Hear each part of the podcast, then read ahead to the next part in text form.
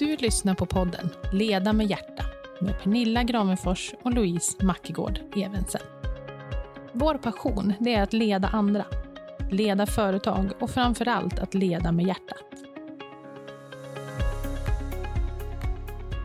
I det här avsnittet ska vi prata om rutinmöten och ge exempel på olika rutinmöten som vi själva har haft och genomfört. Med rutinmöten så menar vi återkommande möten med fasta intervaller.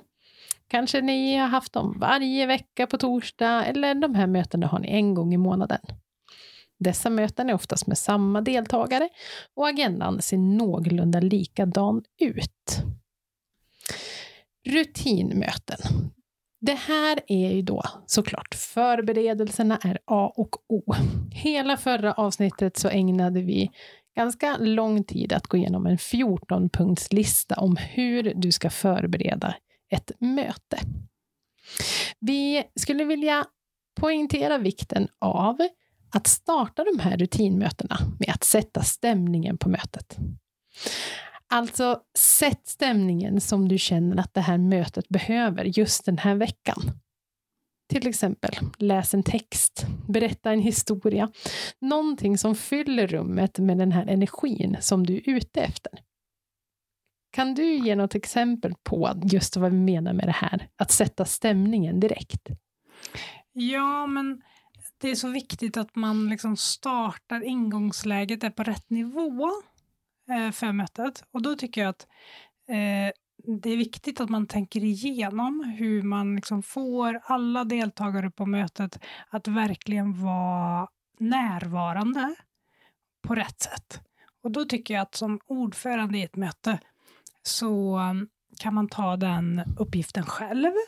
Och då behöver man tänka igenom innan. Det kan vara att man eh, tar upp eh, någonting, eh, något tema, eller att man läser en text ja, gärna sjunga en sång om man kan det. kanske inte är min specialitet då, det har jag inte Nej, testat tack. än. Det tror jag hade höjt stämningen väldigt på olika sätt. Men, eh, men på något vis eh, få alla att checka in eller säga eller dela något, kanske dela en erfarenhet. Till exempel så har du och jag haft många, många, många möten som handlar om värdskap, service, rutinmöten som vi hade varje vecka med en grupp medarbetare.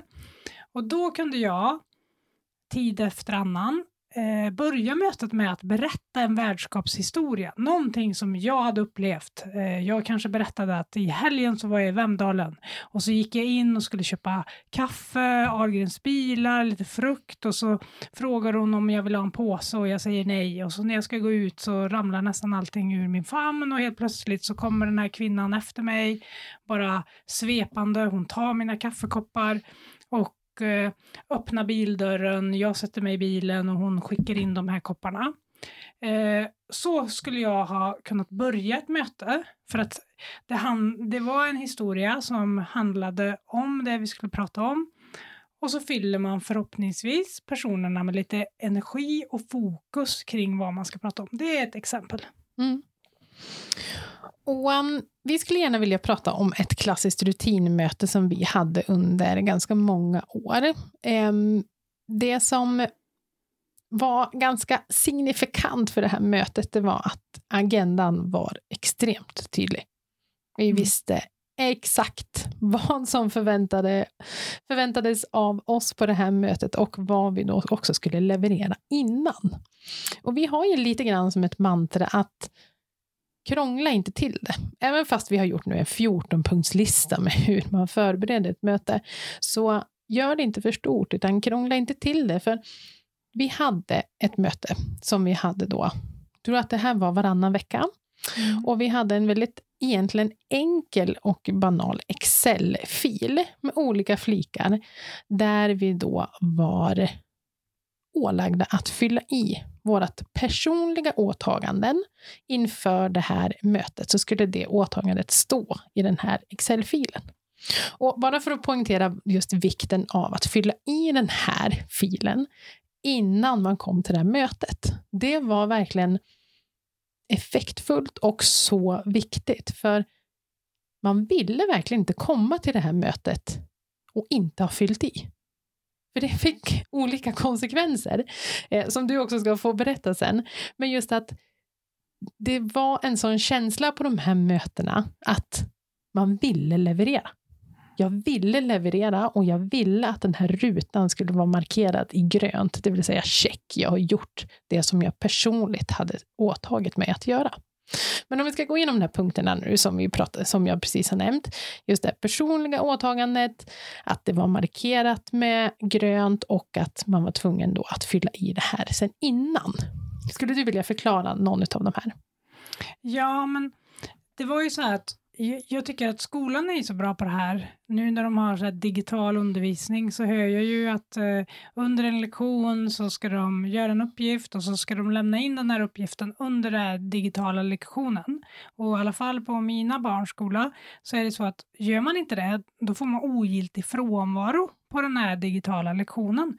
Och den tydligheten behöver man också ta med sig in i arbetslivet ibland. Ibland så är vi vi, gör, vi ger för lösa ramar. Och, och, vi kände i det här forumet att vi, vi ville ha, ge så tydliga ramar som möjligt till våra medarbetare för att det här var väldigt viktigt för oss att vi höjde gästbemötandet. Och eh, eh i och med det här dokumentet så var det ju väldigt tydligt eh, för att hade man inte gjort sitt åtagande, då blev ju också din ruta markerad röd. Och det var inte roligt att gå på det här mötet och ha en röd ruta vecka efter vecka. Då behövde man inte säga, man behövde inte liksom peka ut den här personen, för det hade personen i fråga gjort själv genom att inte göra det som han eller hon hade lovat. Så det blir tydligt. Eh, och sen så är det så mycket roligare för den enskilda eh, medarbetaren att gå på ett möte där man känner att man är förberedd. Eller hur? Alltså den mm. känslan, vad man än går in i, att komma till mötet och veta att det här åtagandet hade jag, eh, det här har jag gjort och så här gick det. Då känner man ju ännu större tillfredsställelse liksom med själva mötet och man förstår meningen med det på ett annat vis och man får mera gjort. Mm.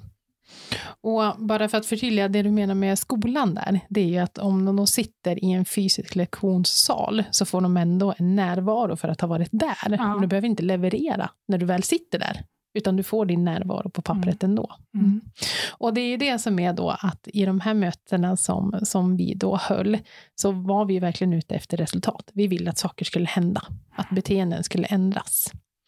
Och vad menar vi då med att ta på sig personliga åtaganden?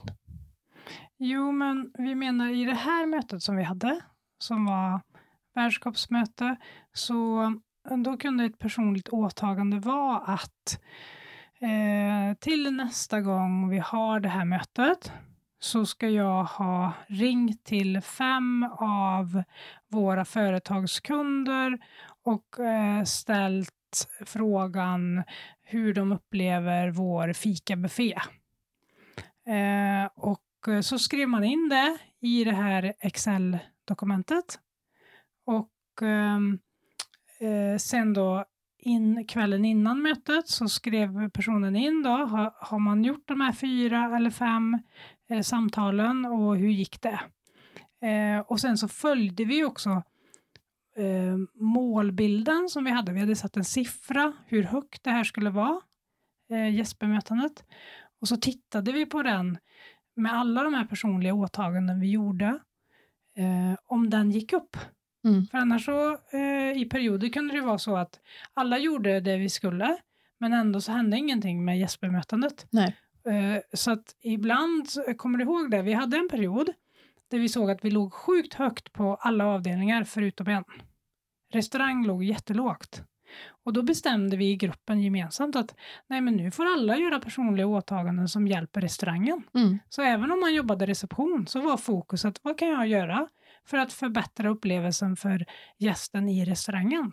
Ja, men som receptionist så kan jag vara ännu mer omsorgsfull i att informera om tider, sittningar, hjälpa gäster med bokningar och så vidare så att man också fick den här kraften av att hjälpa varandra över avdelningsgränser. Mm.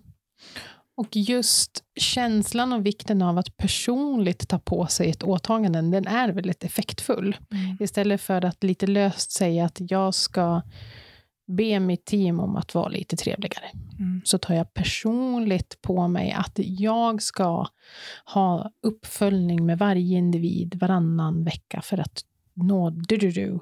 Alltså att verkligen hitta någonting som jag personligen ska göra som kommer att ge effekt för kanske hela teamet eller för Mm. no- något annat team. Ja, och det är ju väldigt viktigt. Det är bra att du belyser det, för att annars kan man ju säga så här att ja, men min avdelning ska göra det här och det här lite mer. Ja, och så kommer man tillbaka, nej, de har inte gjort det.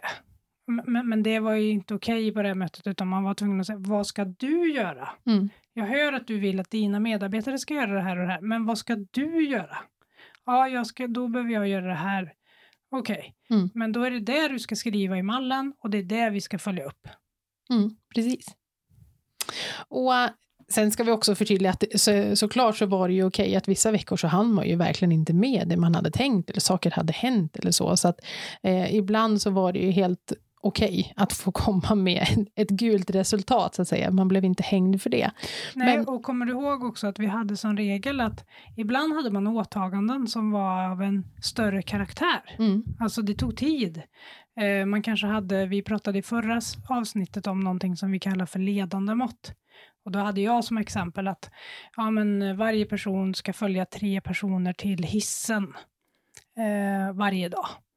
Ja, men då kan det ju vara så här att eh, den här avdelningsansvarig kommer på mötet och säger så här, ja, eh, 75 procent av mina medarbetare gjorde det den här veckan, men jag- 25 procent har fortfarande inte gjort det. Okej, men håll i liksom, Mm. fortsätt.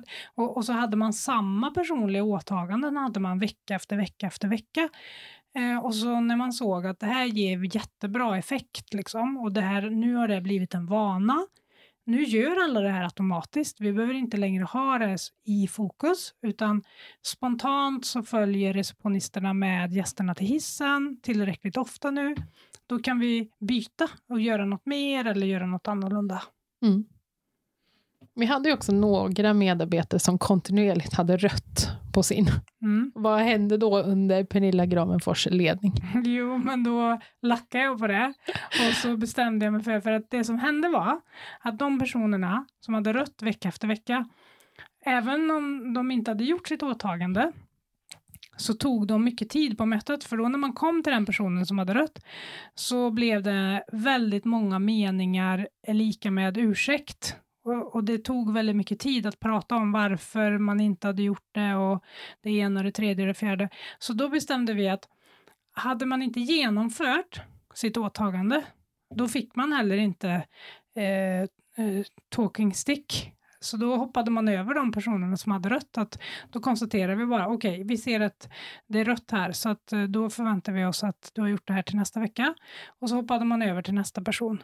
För att jag tror att alla har känt det någon gång att man eh, har kommit till ett möte och så har man varit oförberedd och så blir det min tur och så pratar man bara jättemycket om jättemånga olika saker för att täcka över att man inte har gjort det man eh, skulle ha gjort. Det, det har i alla fall hänt mig flera gånger. Mm, jag nickar men jag Ja. känner inte igen mig. så att eh, jag tror vi alla känner igen oss. Men, men det tillför inget på ett möte att jag sitter och tar massa tid om mötet och pratar om ursäkter kring varför jag inte har gjort det jag skulle ha gjort.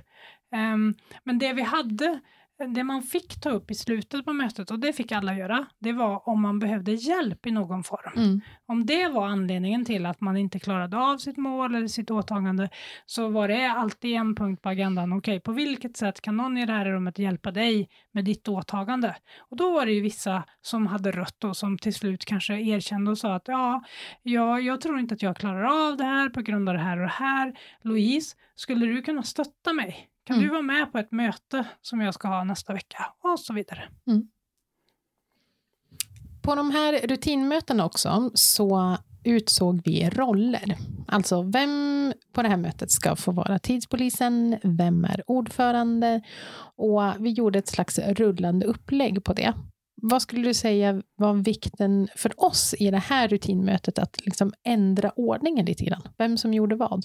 Jo, men det gjorde oss mer flexibla för att eh, av förklarliga skäl, du och jag var ganska drivande i det, men det var inte alltid både du och jag var med på det här mötet. Så att, att vi hade olika personer som var ordförande, det var väldigt smidigt för att då gick det sömlöst, även om inte du var där eller jag var där, så fortsatte man ha mötet och det blev lika bra som när vi var där, för att man hade den här agendan. Och våra medarbetare fick utvecklas i att vara ordförande för ett möte och förbereda och, och, och hålla i det.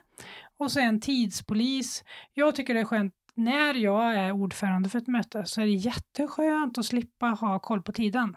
Jag hade styrelsemöte igår till exempel och då utsåg jag en annan person eh, som var tidspolis.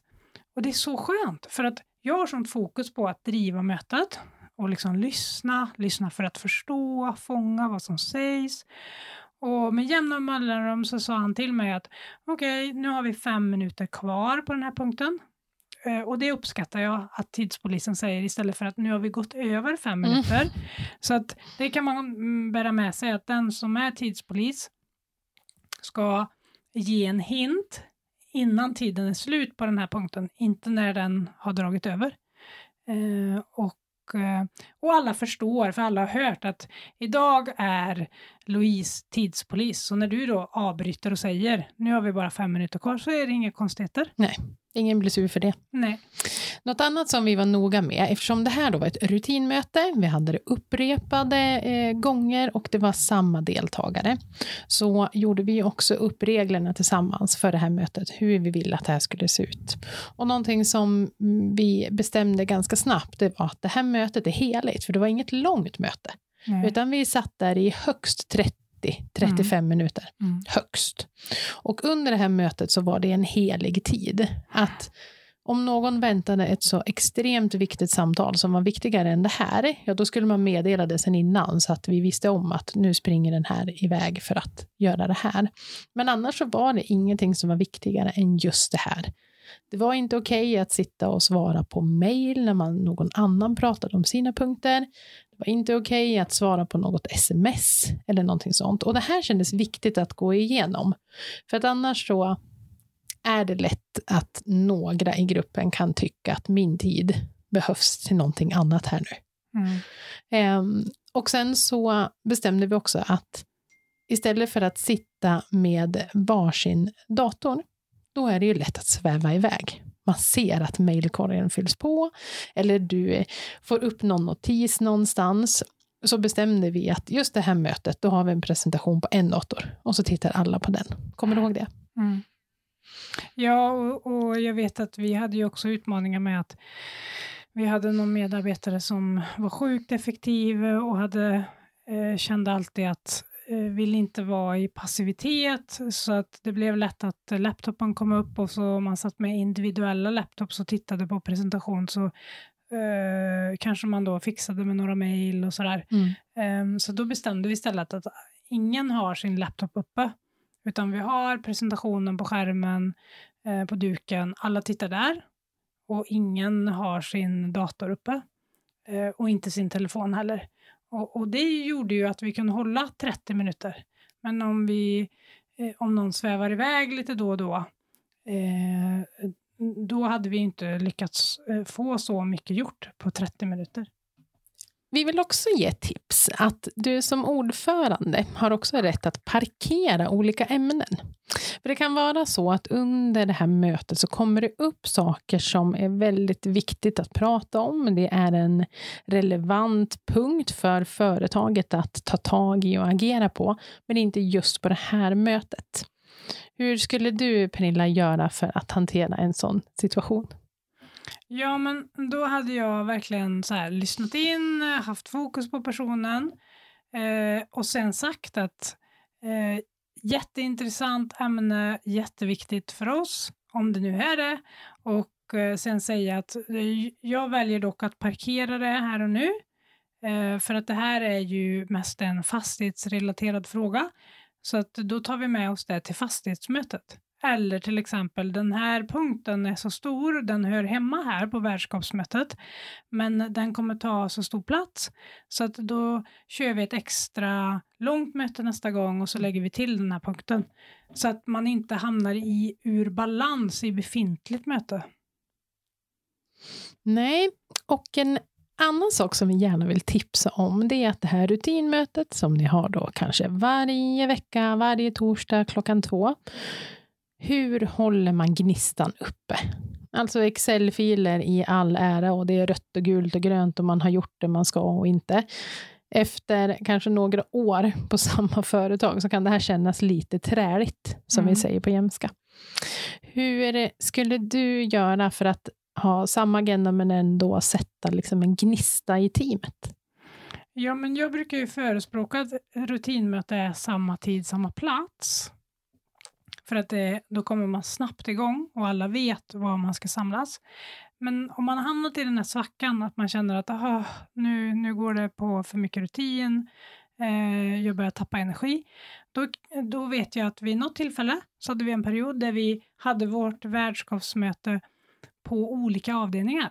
Så då valde vi någon gång att vara inne på spaavdelningen, så hade vi mötet där. Någon annan gång så var vi nere på fastighet, eller så var vi i restaurangen, eh, eller på något annat ställe, eller inne på ett rum.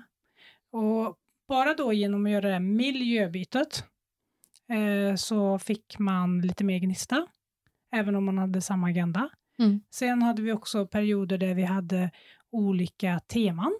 Där vi sa att nästa gång så har vi tema spa och då pratar vi bara om de beteendeförändringar som vi önskar se på vår spaavdelning för att höja vår NPS. Och då fick alla i hela gruppen jobba med en specifik avdelning. Eh, men det kan ju också vara vilket tema som helst. Så man kan också sätta ett tema på en fast agenda för att krydda till den lite. Mm. Eller plocka bort någon punkt och lägga till någon annan. Ja, precis. För det, agendan ska ju vara relevant, men den behöver ju inte vara helt helig hela tiden. Men den ska ju kommuniceras i förväg. Mm. Så det är det viktiga. Jag vet att någon gång också när vi hade många som var frånvarande, att vi var bara kanske två, tre personer på det här mötet av olika anledningar, semestrar eller vab eller sjuk eller vad det nu kunde vara. Då brukade vi ha de här mötena när vi stod upp. Mm. Det gör också ett möte väldigt effektivt att det blir inte så massa torrsnack om vad man åt till middag dagen innan, utan då blir det effektivt för att de flesta vill faktiskt sätta sig ner efter mm. en stund. Mm. Så det... Alltså korta möten, om man ska ha det, som är kanske 30 minuter, eh, de rekommenderar jag starkt att ha stående. Men har man en timme eller mer, då kan det bli liksom ett irritationsmoment, ja, att man står och vaggar för mycket. Men, men har man 30 minuter så är det perfekt att ha ett stående möte. Är det någonting mer som du skulle vilja få med till våra lyssnare om just rutinmöten? Ja, men eh, vi kan också ta upp det här. Inledningsvis så pratade du om att hur bygger man energi i ett möte? Och det har vi ju redan pratat om. Sen är det ju många som väljer att man vill att eh, man kanske har så här rundan runt bordet mm. eh, vid start. Man gör en incheckning kan man kalla det. Att alla får checka in på mötet på något sätt. Och visst, man kan ha en runda runt bordet och en incheckning. Men då måste man verkligen ha det tidsatt och man måste ha eh, en, en ram för det. Det kanske är en fråga som man ska svara på bara. Och då är det bara svaret på den frågan som varje person ska ge. Och tycker man att det är svårt att styra så skulle jag faktiskt Eh, parkera hela den punkten, rundan runt bordet. Mm. För oftast om inte du har styrt upp den så är det väldigt varierat vad den ger egentligen. Eh, utan den bara tar tid. Så att det var en sak som eh, jag tänkte på. Och sen eh, så behöver man ju också fundera på hur man vill föra anteckningar. Ni, nu har ju vi delat hur vi gjorde i det här fallet, att det enda vi skrev ner, på det här mötet, det var ju varje enskild persons personliga åtagande. Mm, det var ju en mening ungefär. Ja, att, mm. men, men vi skrev ju inget så här protokoll där vi skrev ner allting vi pratade om. Det skedde ju inte. Men det behöver man ju då bestämma. Vad är det för typ av möte? Eh, eh, hur vill man föra det här vidare? Vad behöver man skriva ner? Mm härliga slutord. Och det som vi verkligen vill poängtera, det är just det här med hur man sätter stämningen på mötet. Det är alltid en, en härlig ingång i att direkt sätta med lite end in mind. Vad är det vi vill uppnå? Och sen sätta standarden direkt för att nå dit. Tack snälla för att ni har lyssnat. Podd så vill vi gärna inspirera andra att leda med hjärtat. Genom att dela med oss av vår vardag som ledare så är vår förhoppning att underlätta er vardag som ledare. Följ oss gärna på Instagram, Leda med hjärta. Signa upp på vårt nyhetsbrev och hör gärna av er till oss med vilka ämnen som ni vill höra mer om. Och mer information hittar ni på ledamedhjärta.se. Tack snälla för att ni har lyssnat.